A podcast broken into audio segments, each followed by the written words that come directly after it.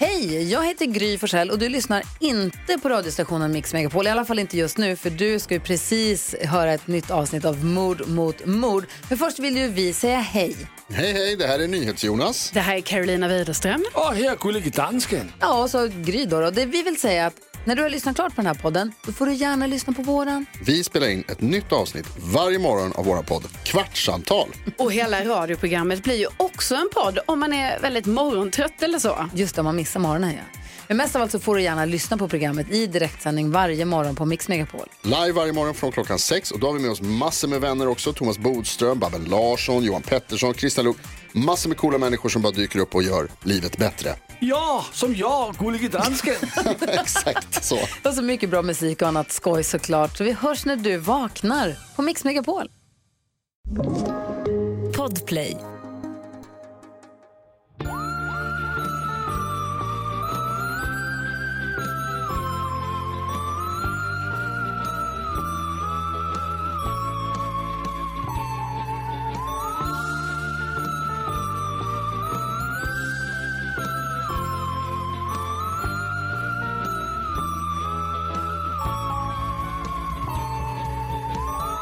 Hej och välkomna till Mord mot mord önskar vi alla våra lyssnare och även varandra.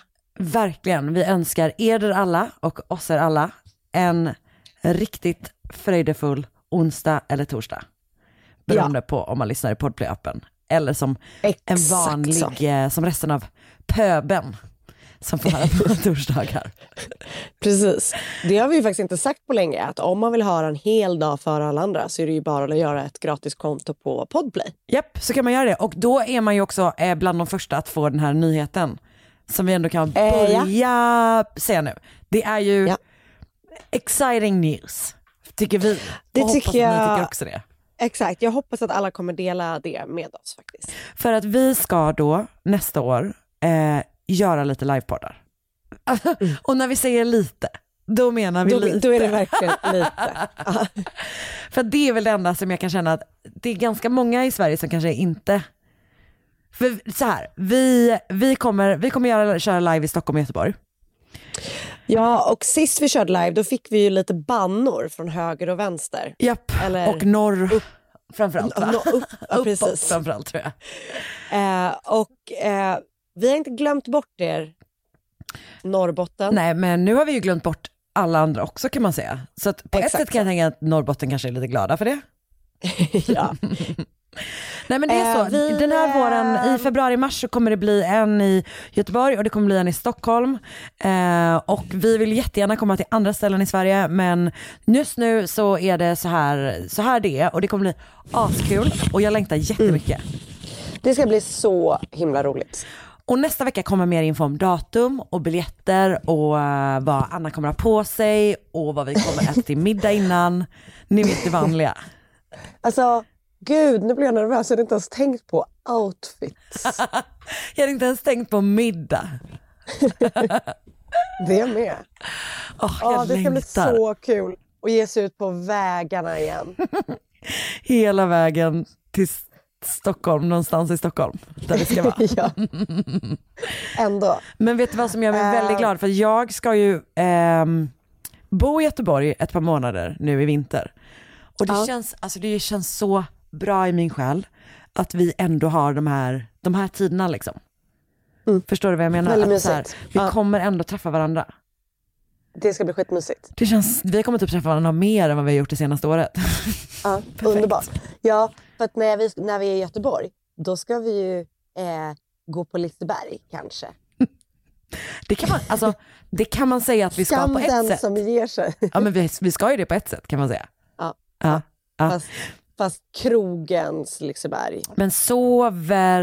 Eh, kommer du ihåg, vi pratade om det idag, mm, när det var en julkalender på Liseberg. Har vi pratat om det här? Det här måste vi ha pratat om. Nej, När nej, karusellerna sover, kommer du ihåg den? nej. Den var ju alltså otrolig i teorin.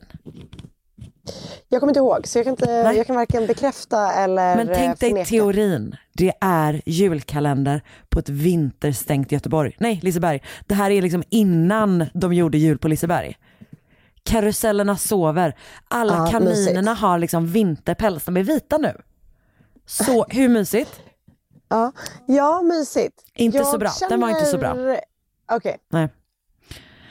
eh, det är några som sitter kvar starkt i hans minne. Vilka? Han är svanslös. Ja.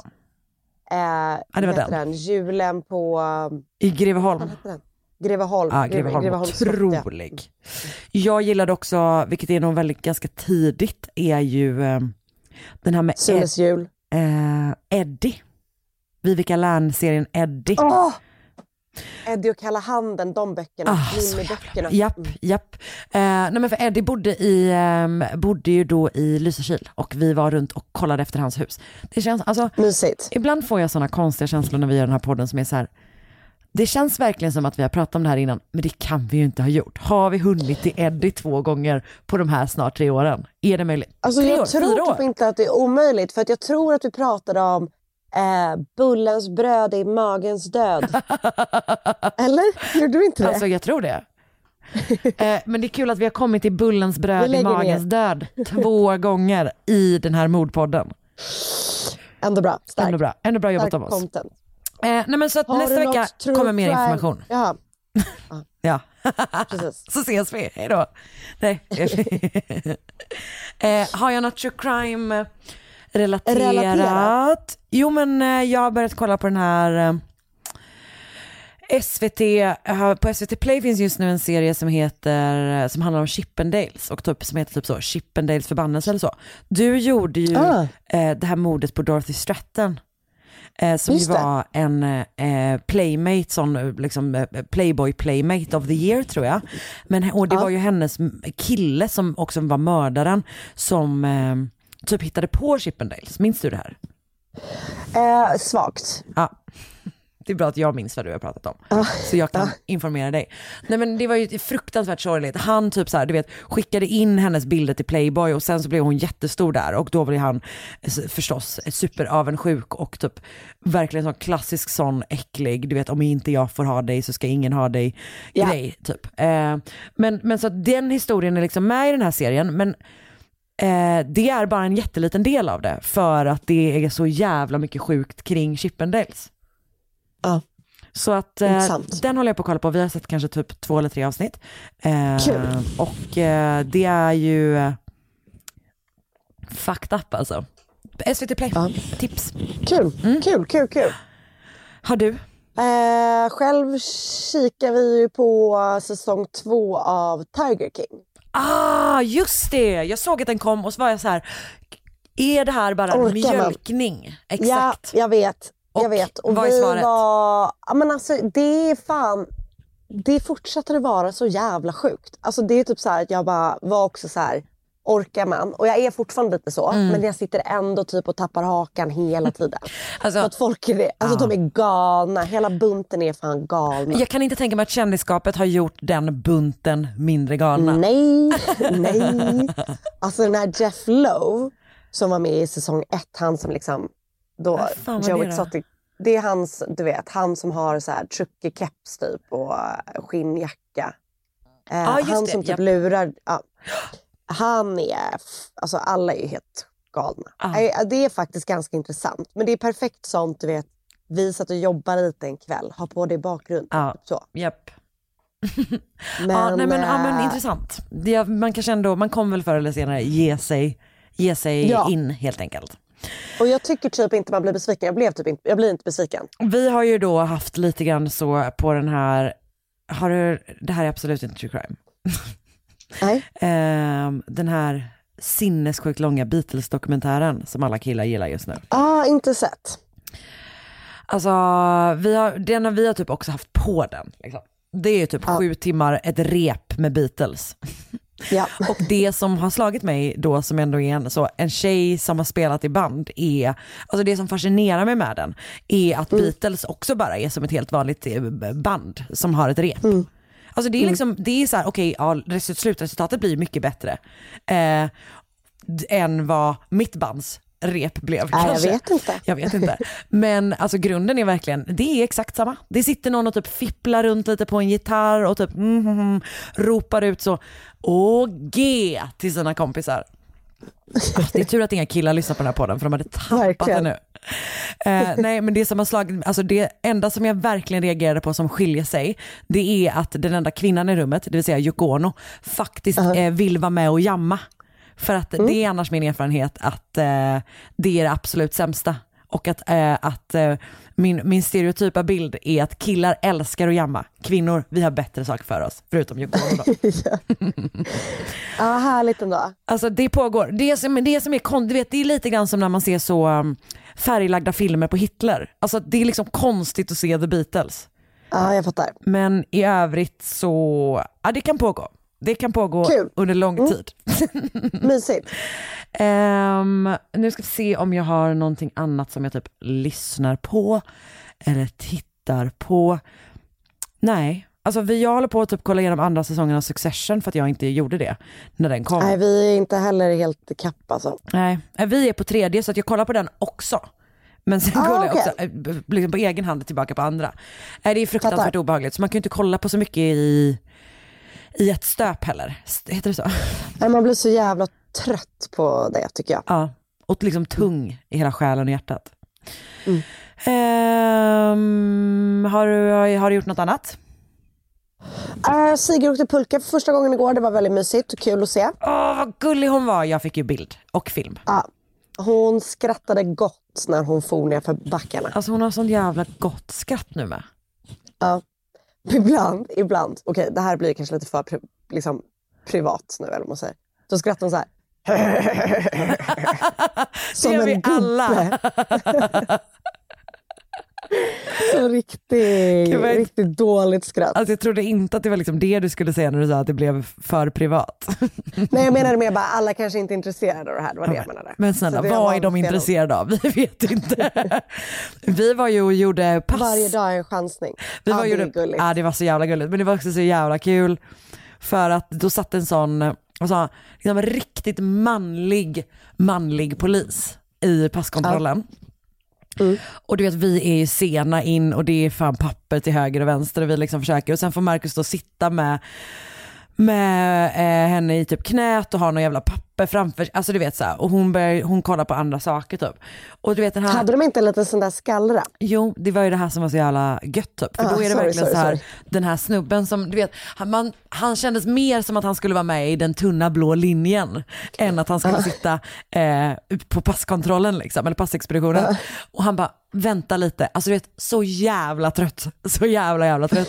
så bara får han gå och hämta just en, liksom, en liten kattskallra fastbunden på lång pinne typ. Det är så Och du jävla kul. och så ser man att man bara, det var inte det han tänkte när han sökte polishögskolan. Men han som gjorde Sigrids pass, han tyckte det var toppen att få trolla fram den. Han var kanske, han var liksom, han tyckte det var kul. Ja. Ja, nej, han, den här, han var inte, det enda han sa Nej. var att han, han blev ändå nöjd med henne för han sa bra första försöket. Skönt. Du vet ni att hon inte blir gripen på vägen ut Nej sen. verkligen, nej, nej hon, eh, hon är omtyckt hos polisen kan man säga. Ja, skönt. Värre med hennes föräldrar. Eh, Verkligen. nej, men det var bara, och idag såg jag också eh, en, eh, såg jag fler poliser när vi åkte från Linköping. Bara, Åh, det är avspärrat här, så himla spännande typ. Det står en polisbil med liksom blinkande sirener typ. Du vet man blir ändå så, hmm, vad är på gång? Ja, nej, nej. såklart. Då låg det en svan på cykelbanan. Nej, Det var det enda, alltså nej den, hade blivit påkörd. nej, den levde. Nej. Den bara hängde där. Det var kul. Det var nog inte de heller vad de... av Ja. saker. Det var nog inte heller vad de tänkte när de sökte polishögskolan. Vi kommer Nej. vakta en svan på en cykelbana, inte ens en bil, bilväg, en cykelbana. Ja. Ändå mysigt ju. Ah, det var mitt möte, mina möten med polisen det senaste. Starkt.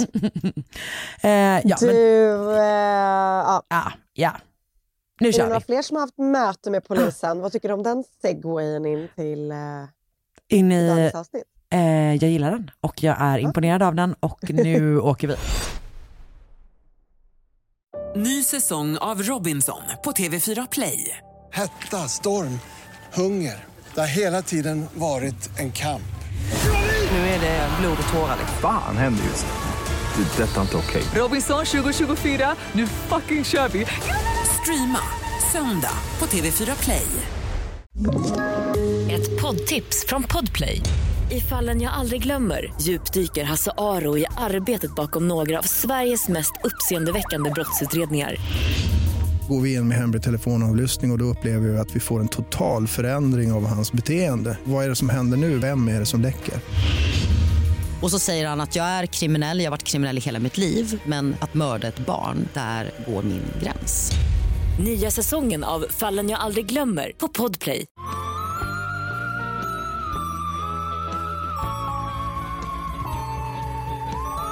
Det är den 25 december. Vi är alltså på juldagen. 1947. Och vi befinner oss på ditt Djurgården i Stockholm. Ooh, älskade Djurgården. Eh, närmare bestämt på Villa Oak Hill. Mhm. Har du koll? Alltså, nej, jag kan inte påstå det. Det är den italienska ambassaden. Ah, okej. Jag tror att det är det fortfarande. Eh, men det är det då i alla fall. Och jag vet inte varför den heter Villa Oak Hill, vilket låter extremt oitalienskt och extremt osvenskt, men den heter det i alla fall. Och där har då, de två senaste åren, har eh, Alberto Bellardi Ricci varit Italiens envoyé, tror jag man säger. Eh, Det är liksom någon slags andra gradens ambassadör typ. Så att de Okej. har liksom ingen ambassa- ambassadör på plats, utan han är typ Italiens högsta man i Sverige vid den här tiden. Men nu ska han då, han ska vidare på ett nytt uppdrag. För han ska nämligen bli en, liksom så, ja, en riktig ambassadör i Chile. Okej. Och han har då den här dagen bjudit in all personal och typ lite så här, du vet, vänner och bekanta till en avskedsjullunch på ambassaden. Och jag vet väldigt lite om Alberto. Det verkar som att han föddes i Vercelli och han var typ i 50-55 års åldern då 1947. Han var gift och han hade två barn och eh, eh, jag vet inte om hans familj är på ambassaden här juldagen, men jag vet att det liksom är så här, det är, det är liksom väldigt uppsluppen stämning. Du vet, så här, det dricks typ goda viner och pratas och de har det härligt. Och Äter god pasta. Alltså de ska precis sätta sig ner till lunch när det då ringer på dörren. Hushållerskan Maria Alleggiani går fram, hon öppnar dörren och sen så liksom kommer hon tillbaka in i rummet och sen så går hon fram till Alberto och säger att så här, det är en man som har ringt på och han har ett brev som han vill att jag ska ge till dig. Så han, han sitter där ute och väntar typ. Så Alberto får brevet och eh, läser det och det verkar vara, det är liksom en så här ganska märklig rant om typ så här lite så konspirationsteorier och typ Mussolini och typ italienare i Sverige och ja, sådär. Liksom ett konstigt brev. Eh, och han bestämmer sig då för att prata med den här mannen. Och han är liksom han är på väldigt gott humör. Han är så här, det är jul typ. Han, som sagt, han, ska typ, han har fått ett nytt jobb. Han är verkligen på jättegott humör typ. Och eh, när han kommer ut i det här rummet så eh, sitter då den här mannen och där, han sitter där också tillsammans med en kvinna. Eh, för hon har ringt på strax efter mannen och det visar sig vara hans fru. Och Alberto, du vet, börjar prata med dem och sen så skickar han typ någon i personalen efter att hämta två flaskor Chianti som de ska typ få som julgåva typ. Trevligt. Eh, verkligen så himla himla trevligt. Och sen säger mannen att han vill visa en uppfinning som han har gjort. Och då går Alberto och han tillsammans liksom in i ett annat rum och där plockar mannen upp en sax. Och sen ber han att få låna typ Usch, ett nu blir jag genast nervös när det kommer upp med. Okej. Ja, han ber då att få låna typ ett, ett verktyg för att liksom ta isär de här sax, vad heter det, skänklar kanske det heter. Eh, ta isär den här saxen liksom två delar och sen lämnar han över ett till brev och i det brevet så utmanas Alberto på en duell. Och mannen uppmanar honom att välja en av saxbitarna för liksom den här duellen typ. Och sen sträcker han liksom ut den ena till honom. Men sen attackerar han plötsligt liksom. Och hugger då Alberto fem gånger i magen och i bröstet. Nej. Och markisen Gian Caspare Cittadini Cessi ser vad som händer. Och han kastar sig fram tillsammans med typ en annan ambassadanställd mot den här mannen för att liksom försöka övermanna honom. Men han blir också huggen. Alltså han får typ ett hugg med en sax, liksom en av saxbitarna i kinden. Eh, och sen lyckas tre, det behövs tre män för att vrida, Mm. alltså ta liksom de här saxbitarna ur den här mannens grepp och brotta ner honom på, eh, på ma- marken och få liksom, alltså hans armar bakom ryggen. Men sen Okej. ligger han liksom kvar där han ligger tills polisen och ambulansen kommer och då är strax, är klockan strax efter, efter tre på eftermiddagen. Och Alberto Mhm. Belardi Ricci är redan död. Och när mannen får frågan varför han har gjort det här svarar han att man ska handla och inte prata. Okej. Den här mannen heter Giuseppe Capocci och han är alltså då landsman till Alberto. Han föddes i början av 1900-talet och växte då upp i Italien, men redan i slutet av typ tonåren, tonåren eller tidiga 20 så kommer han till Sverige. Och första gången han är här så kommer han 1925 och eh, eh, han försörjer sig då som musiker. Alltså han verkar vara typ lite så gatumusikant typ. Och de kommande åren så återvänder han till Italien ett par gånger, bland annat för att typ göra lumpen verkar det som. Men sen är han tillbaka i Sverige och Stockholm 1932 och då är, hans, eh, är han gift. Och hans fru eh, är liksom med honom i Stockholm. Hon är också italienska och det råder lite odelade, liksom- eller inte odelade, utan lite delade meningar om vad hon heter. Alltså olika källor säger olika saker. Ehm, Okej. Så att jag kommer bara... Älskar när det händer. Ja, det är perfekt. Så att jag kommer bara liksom kalla henne för hans fru typ. Och de bosätter sig i alla fall på Södermalm. Och de får två barn, en son och en dotter. Och det verkar typ ändå finnas lite en så här italiensk enklav i Stockholm vid den här tiden.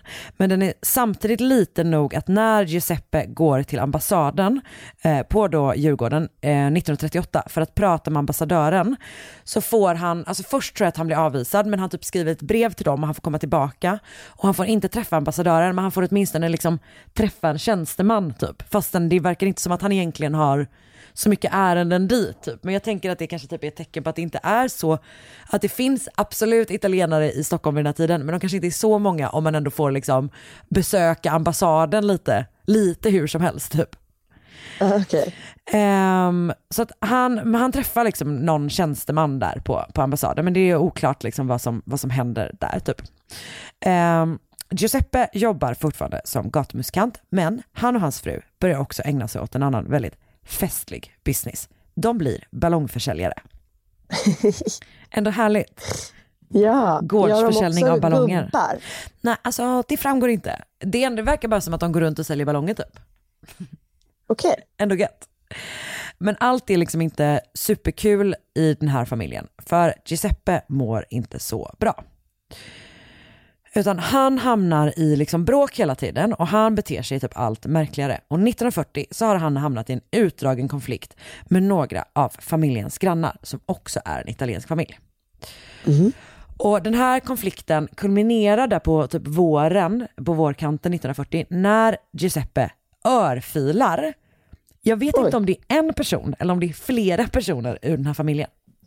Men han delar åtminstone ut liksom, ett gäng örfilar till sina grannar.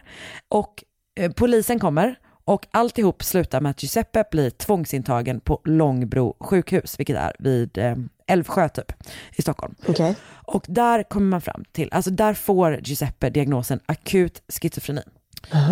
Men det är då, visade sig, inte bara de här grannarna som Giuseppe avskyr, utan det finns många italienare i Stockholm som han tycker väldigt illa om. På sjukhuset säger han att han, att han vill, citat, piska upp sina fiender.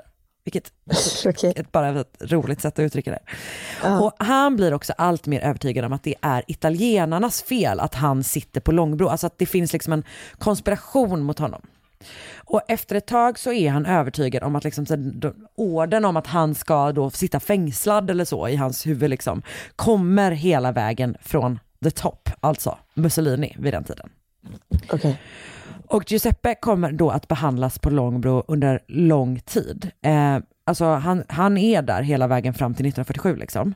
Och först efter fem år så börjar det liksom bli lugnare för honom, han börjar må bättre och han flyttas från en högsäkerhetsavdelning till en som är mer öppen då. Eh, men då har han ju redan varit där fem år liksom. Och sista gången han visar några som helst våldsamma tendenser på sjukhuset är sommaren 46 och då är det typ att han, så här, han kastar typ en stol på en vårdare eller någonting sånt tror jag. Men efter det så är han liksom, går det, verkar det gå hur bra som helst typ.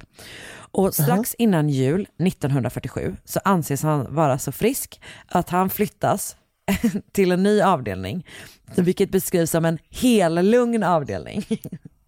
Vilket bara också jag tyckte var ett, ett, bra, ett bra uttryck.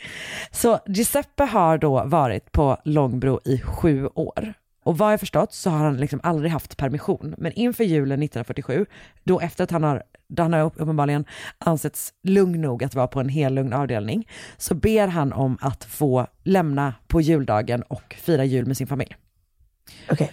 Och det man kommer fram till då är att hans, alltså så här, de, de är liksom lite tveksamma ändå läkarna, men, men kommer fram till att om hans fru kommer och liksom hämtar upp honom på förmiddagen och även följer med honom tillbaka på kvällen, så anses det liksom ändå vara mm, Alltså det kan gå bra, liksom, för att han, han, han har ändå mått så mycket bättre.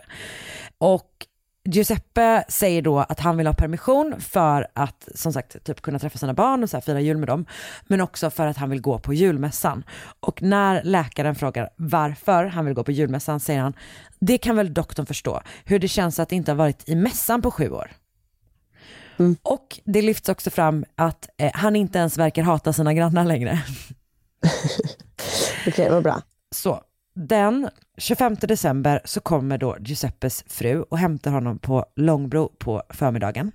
Och tillsammans åker de hem till eh, Götgatan på Södermalm där deras barn väntar. Och sen är de liksom där och hänger och sådär. Och ehm, fram, alltså efter lunch någon gång sådär så föreslår hon att de ska ta en promenad allihopa. Men han säger först nej och sen säger han att han så här, men jag vill gå en promenad själv typ. Och eh, så han liksom lämnar lägenheten och hans fru tar då med sig barnen och följer efter honom på avstånd för att hon uppenbarligen är liksom orolig för, för vad han skulle kunna göra eller sådär, att hon vill ändå hålla koll på honom. Och det verkar som att han är medveten om att hon följer efter och typ försöker liksom skaka av henne, du vet hoppa på någon spårvagn typ jättesnabbt liksom. Eh, och när hon då ser honom att han liksom tar en spårvagn till Djurgården så skickar hon hem barnen igen. Eh, och sen fortsätter hon efter honom på liksom egen hand. Okej. För hon vet, Hon anar vad som... alltså hon vet ju liksom inte var han är på väg men hon är typ orolig och typ har ändå en hunch om att han skulle kunna vara på väg då till den italienska ambassaden. Så hon kommer fram till Oak Hill tio minuter efter honom och försöker liksom säga då till den här kvinnan som öppnar dörren, hon Maria, eh, att så här, han inte är frisk. Men det verkar som att det sker någon miss i kommunikationen. Och jag läste någonstans att det skulle kunna bero på typ att de pratade, du vet, olika italienska dialekter. Alltså att den ena pratade kanske typ norditalienska och den andra syditalienska. Oklart, men hur som helst så menar hushållerskan senare att hon inte förstod liksom vad, eh, han, du vet, det kan ha varit att hon sa att han har legat på sjukhus. Men att hon inte förstod alltså, vilken typ av sjukdom man hade då. Liksom. Och det är inte som att man behöver vara farlig på något sätt bara för att man är intagen på ett Nej, nej. sjukhus heller förstås. Liksom.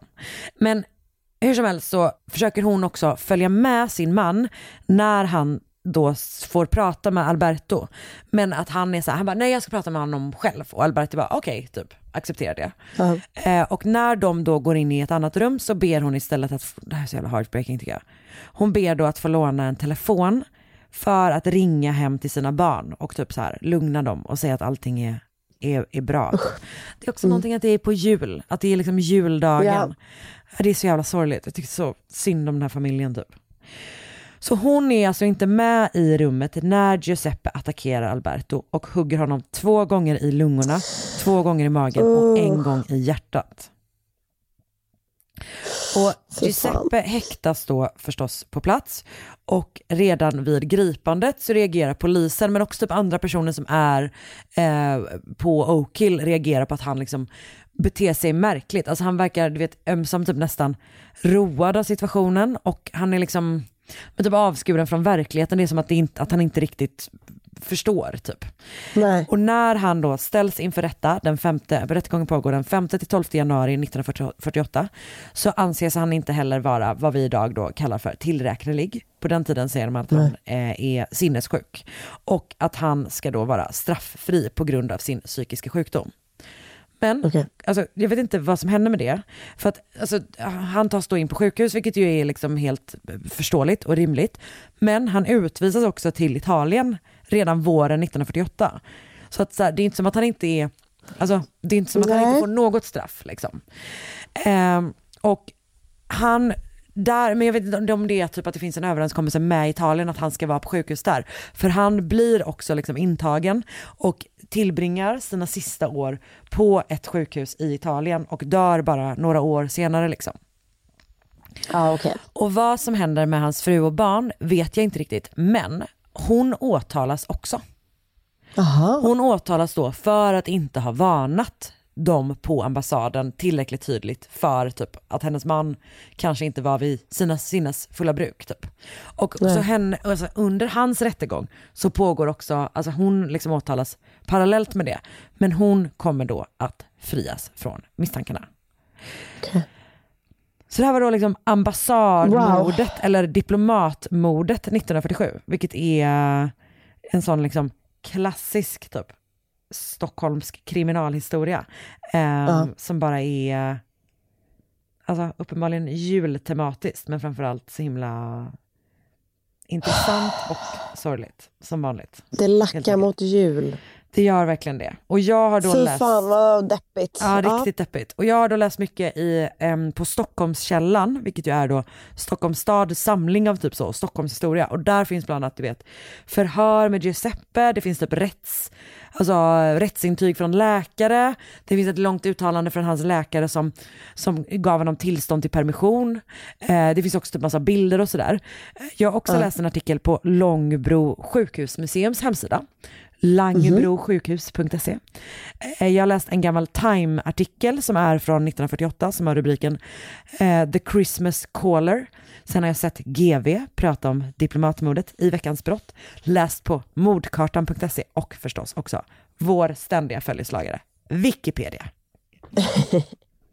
Underbart. Det var det. Tack Karin. Tack ska du ha och tack även till er som har varit med oss på den här första halvan av resan. Tack. Ja, för Tack, där här kommer den. andra halvan den här veckan. Ba, ba, ba, bam. Fan, tänk att vi ändå skulle bli sådana proffs på det här. Alltså verkligen. Who knew? Så Who naturliga knew? men ändå så proffsiga. Ny säsong av Robinson på TV4 Play. Hetta, storm, hunger. Det har hela tiden varit en kamp. Nu är det blod och tårar. Fan händer just. Det. är Detta är inte okej. Robinson 2024, nu fucking kör vi! Streama söndag på TV4 Play. Ett poddtips från Podplay. I podden Något Kaiko garanterar östgötarna Brutti och jag, Davva, dig en stor dos skratt. Där följer jag pladask för köttätandet igen. Man är lite som en jävla vampyr. Man har fått lite blodsmak och då måste man ha mer. Udda spaningar, fängslande anekdoter och en och annan arg rant. Jag måste ha mitt kaffe på morgonen för annars är jag ingen trevlig människa. Då är du ingen trevlig människa, punkt. Något Kaiko, hör du på Podplay. Därför är gardinerna.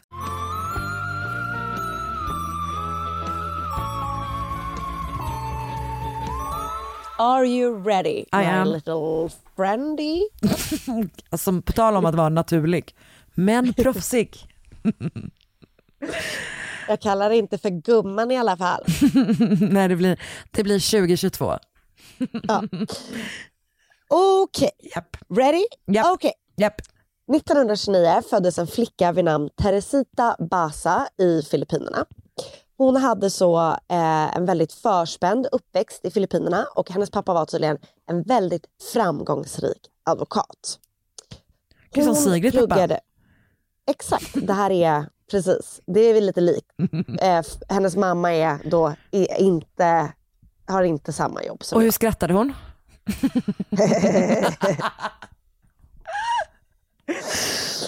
Jag saknar din dotter. Förlåt. Ja, hon är, hon är, hon är god. Ja, hon är fan topp. Eh, någon annan som också verkar ha varit en god person var då Teresita.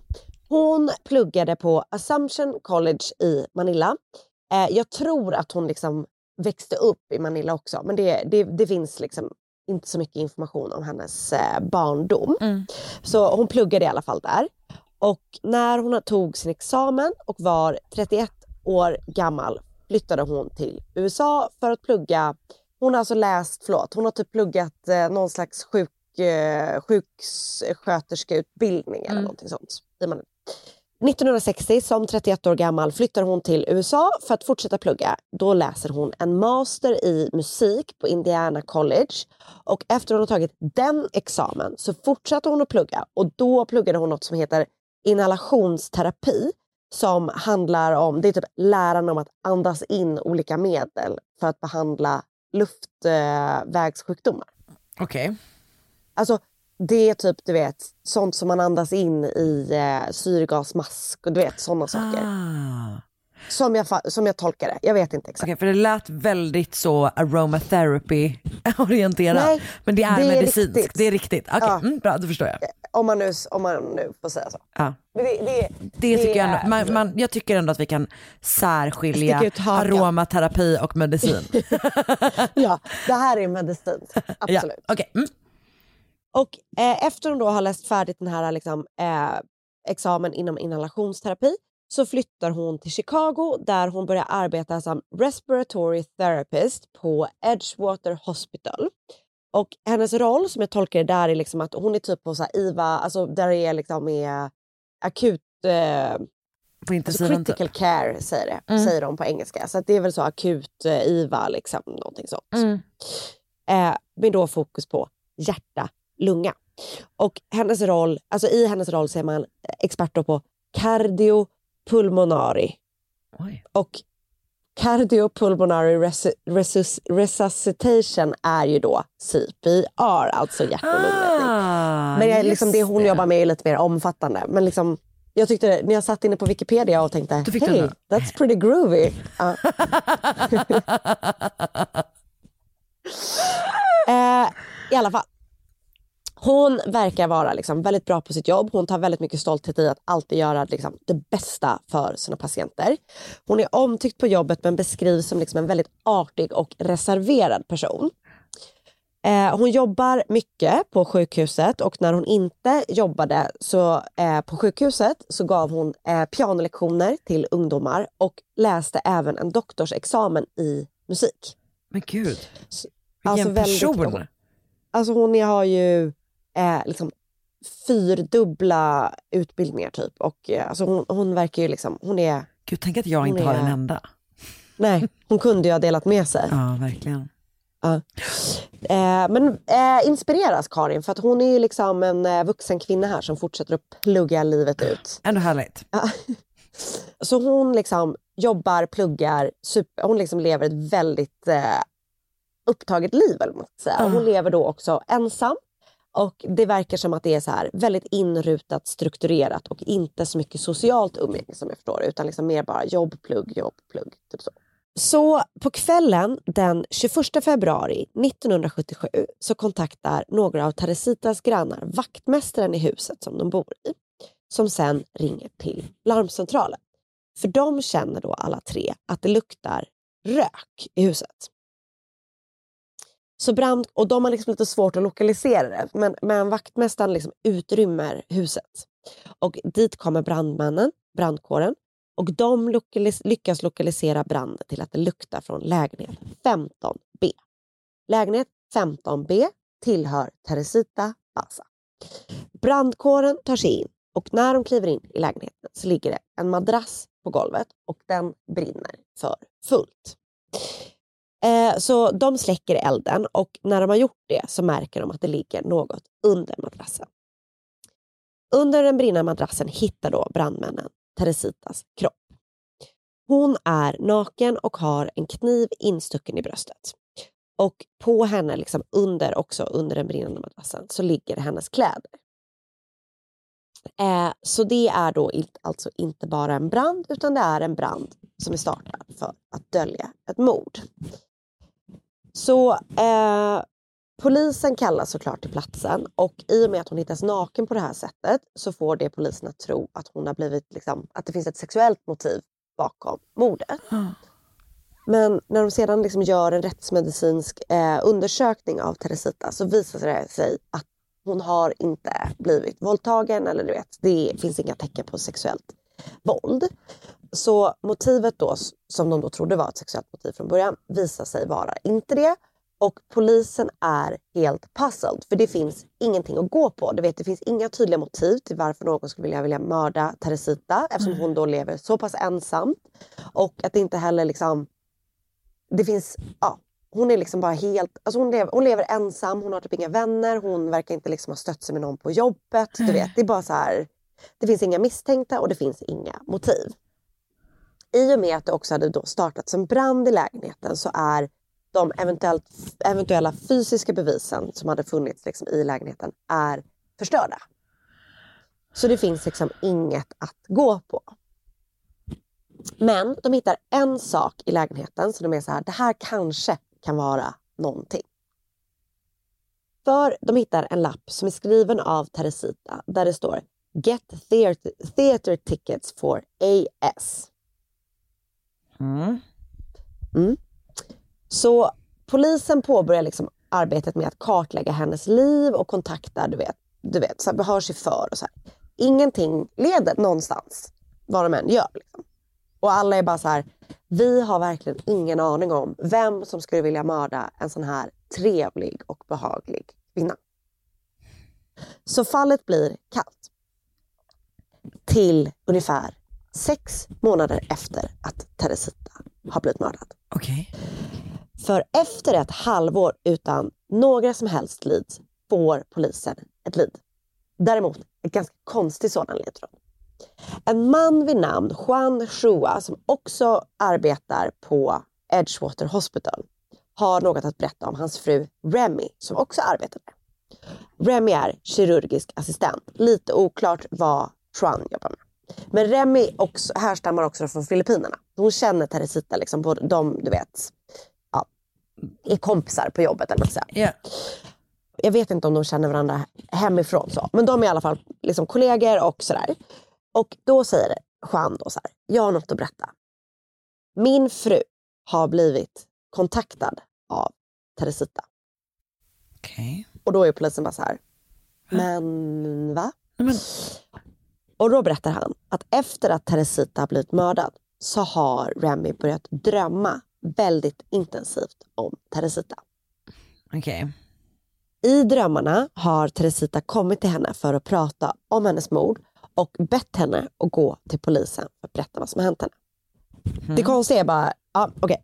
Juan berättar att en natt när de låg och sov så hade Remy börjat prata i sömnen. Men det som var konstigt var att det var, det var liksom inte hennes egna röst.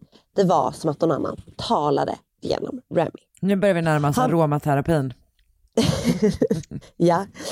Eh, och den här då som försökte tala genom Remy var Teresita. För hon har då, han har varit så här, hon har typ ha, liksom, hon har kommit hem, varit jättetrött, gått och lagt sig och sovit och sen har hon typ börjat prata i sängen. Och han tycker att det liksom verkar konstigt allting. Hon, han tycker frun känns konstig så han är så här, who are you? typ. Och då säger hon, I am Teresita Basa.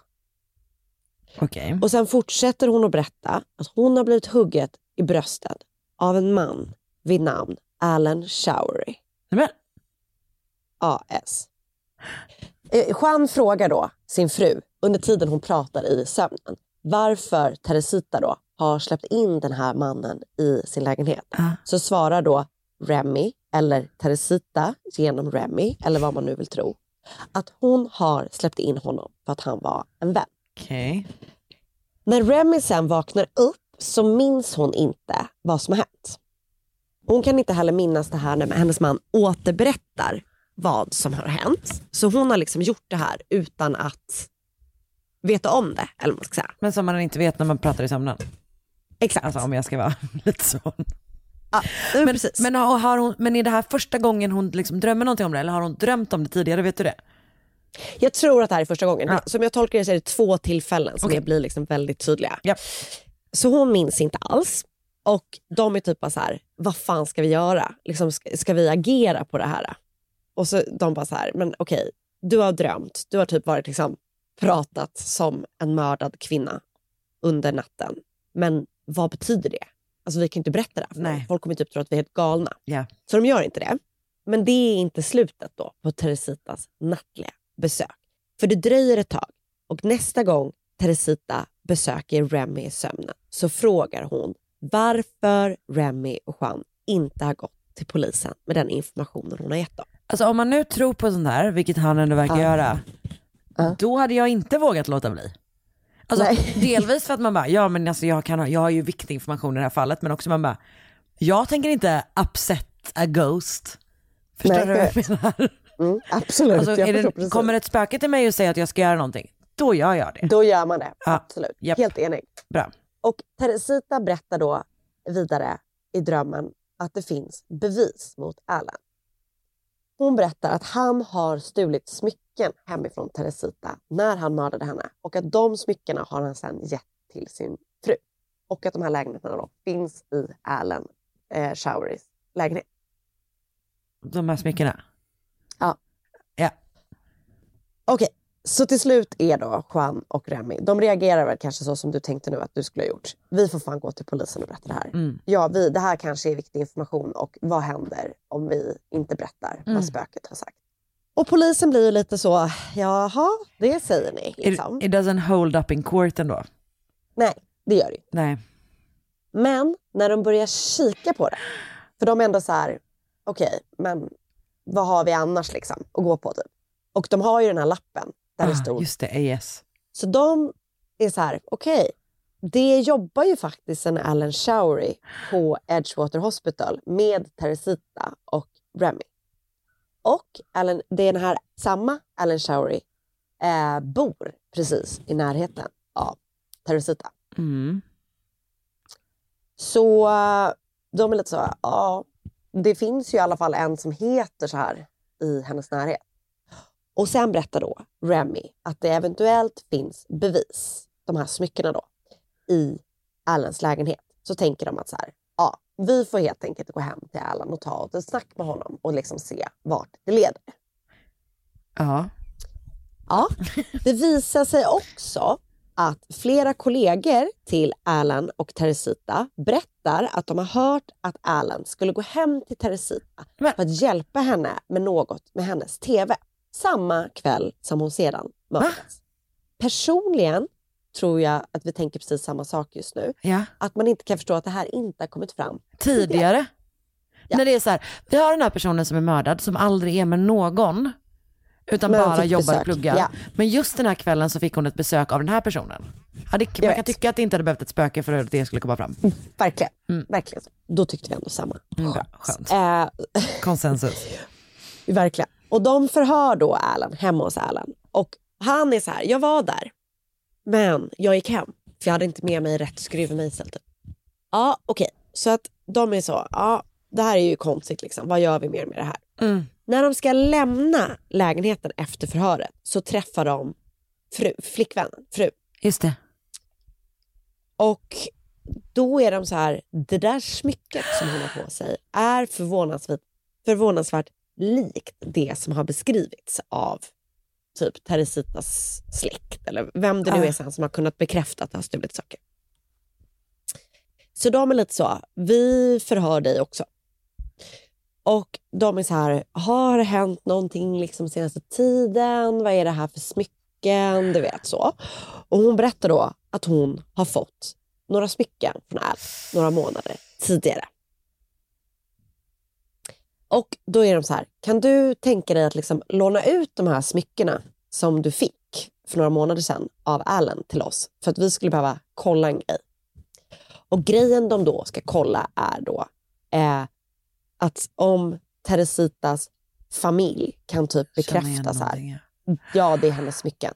Eller kollegor, eller någon i hennes närhet. Jag vet faktiskt inte exakt vilka det är som gör det här. Nej. Men det är hennes smycken. Va i helvete? Mm. Men va, också, vet du vad som stör mig? Eller så här, varför gör de så? Varför tar de alltid smycken och ger till typ sina fruar?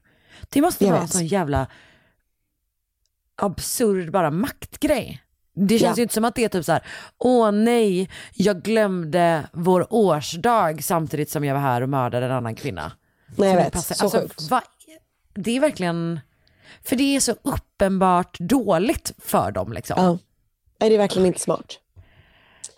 Och eh, för Alan då, han erkänner så småningom att han har mördat Teresita.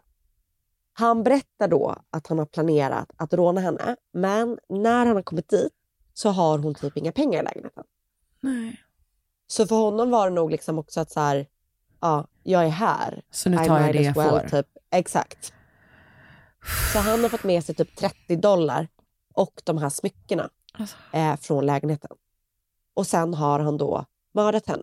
Och jag vet inte exakt liksom vad, om du vet, om han jag vet inte exakt varför han mördade henne. Om han, jag, tror inte han hade, jag vet inte om han hade planerat det eller du vet sådär. Nej. Det framgår inte. Men efter att han har mördat henne då så tänker han själv då att han ska försöka maskera det här rånet som ett sexuellt motiverat mord. Då. Och det är därför han klär av henne och gör saker. Så jävla hemskt. Och eh, trots att han har erkänt då i de första förhören så hävdar han sig själv vara oskyldig i rättegång, rättegången. Han säger saker som så här, nej men jag skojade bara när jag sa att det var jag som hade gjort det. Mm. Sådana riktigt dumma saker. Rättegången har sedan en sån hung jury, så att de är väl oense. Så rättegången måste tas om. Och när han sitter eh, i häktet då och väntar på nästa rättegång så ändrar han sig och erkänner sig skyldig ändå. Vissa menar då att det kanske var Teresita som kom och hemsökte honom under tiden i häktet och övertalade honom om att ändra sig. Men det som antagligen hände var att hans försvarsadvokat sa att hörru du, ändra dig så typ får Kan du tidsbegränsat typ? straff Mm. istället. Exakt. Han döms då för mordet på Teresita och för rån och mordbrand. mordbrand. Han döms till 14 plus 4 till 12 år. Han avtjänar endast fem av de här åren och släpps ut ur fängelset 1983. Va? Mm. Han satt bara fem år? Ja, jag vet. Så sjukt. Men gud. Mm, I know. Men Jag vet inte varför det är så kort faktiskt. Att det blir så pass kort. För det är ju ändå totalt är det 26 år han har dömts Ja, det är till. väldigt märkligt. Nej men det jag Mm. tänkte på nu var bara att det är väldigt märkligt att det här är ett fall där en eh, offret själv är något slags vittne via en eh, person som pratar i sömnen. Det är inte varje dag. Nej. vi stöter på ett sånt. Det är det inte. Och Remy fortsatte alltid att hävda att Teresita verkligen hade besökt henne från den andra sidan i hennes drömmar. Andra hävdade att Remy hade ett behov av att hämnas på Alan för tydligen så hade han klagat på hennes leverans på jobbet. Vilket då hade tydligen lett till att hon ska ha fått sparken. Jag vet inte riktigt om det är så här eller om det bara är liksom teorier faktiskt. Nej. Eh, och då liksom att istället för att hon har haft kontakt med Teresita så har hon typ overheard honom säga det här. Du vet, Eller typ kanske känt igen ett smycke typ. Typ någonting som har gjort liksom att hon vet det så här. Men oavsett hur hon fick reda på det så ledde det i alla fall till att polisen kunde få fast Alan Showery som var skyldig till mordet på Teresita Bassa. Men det är ju en sån grej. De har ju, men det som är omöjligt att förstå är ju, alltså så här, de har ju uppenbarligen, du vet, haft en hint om det här. Att så här, som du sagt, det är på jobbet, de kanske typ, hans fru kanske har kommit dit och hon har känt igen så mycket, eller whatever liksom. Det måste ju vara någon sån grej. Men det som är märkligt med det är ju varför man väljer att go the ghost route, om du förstår vad jag menar. Att Ja. man inte säger till polisen Exakt, så här, jag det. hörde typ, eller jag såg att hans fru hade smycket, man bara, jo det var så här, min fru var väldigt trött. Jag vet, det är en väldigt spännande approach. ja. Det måste man faktiskt ge dem. Det kanske var det, att de bara vill ha en spännande approach. En god historia att Ja, berätta på verkligen. middagar sen. Uff. Ja, eh, men eh, väldigt eh, intressant ändå får man ju säga. Ja, verkligen. Men ja, också vilken tur. Alltså gud. Ja, sån tur. Vet du vad, också typ högpresterande människa. Ta sig Verkligen. tillbaka och cracks your own case. Verkligen. Gud, själv hade man ju inte orkat. Ah, gud. Och stackars henne. Ja, ja, så jäkla sorgligt. Och hon, och hon flögs hem sen då för att begravas hos sin familj i Filippinerna. Sådär. Gömdes. Jag har då eh, sett eh, avsnitt 19, säsong 2, The Early Days of Unsolved Mysteries. Alltså som är inspelat på 90-talet. Och det, det är då avsnitt 19 där de tar upp bland annat Teresita Basas fall. Eh, jag har läst eh, Did Teresita Basa Solve Her Own Murder skriven av Jen Baxter på medium.com Jag har också läst en som heter Teresita Basa, True Crime from Beyond the Grave, skriven av Verneda Vergera på thelineup.com. Och sen Did Teresita Basa Solve Her Own Mystery, skriven av Emily Thompson på Morbidi Morbidology. Morbidology. Tack. eh, och sen eh, artikeln om Teresita Basa på unsolvedmysterieswiki.com. Uff. Du tack så jättemycket, det där var jätte, jättekonstigt och jag förstår ingenting. Ja, visst är det konstigt? Nej, jag vet. Inte jag heller. Vad fan. Men det var bra. Det var väldigt bra. Eh, och det var väldigt bra att eh, ni var med oss och lyssnade. Och glöm Som nu alltid. för guds skull inte att hålla utkik nästa vecka och eh, kanske redan nu skriva upp livepoddsbiljetter för mord mot mord på era För önskelistor och skicka till tomten. Verkligen. Som sagt, som Karin sa, så mer information, detaljer om hur man köper och sånt kommer nästa vecka. Details. Datum, platser, var man köper, när de kommer, allt sånt. Precis. Så se till då att lyssna på redan på onsdagen så är ni um, ahead of the game om man säger. Bra, snyggt. Förra gången sålde vi slut snabbt. Ja, exakt. Och igen då, för att kunna lyssna på, aj, på onsdag så uh, behöver ni ladda ner Podplay-appen. Men det är asnice för den är gratis och man får liksom Man får lyssna på oss på onsdagar. Onsdagar är nog en sämre dag än torsdagar så man behöver oss då. Exakt. Tänker jag. Bra. Okej, helt rätt. hej! Vi hörs! Ny säsong av Robinson på TV4 Play. Hetta, storm, hunger. Det har hela tiden varit en kamp. Nu är det blod och tårar. Fan händer just nu. Det. är Detta är inte okej. Robinson 2024, nu fucking kör vi! Streama söndag på TV4 Play.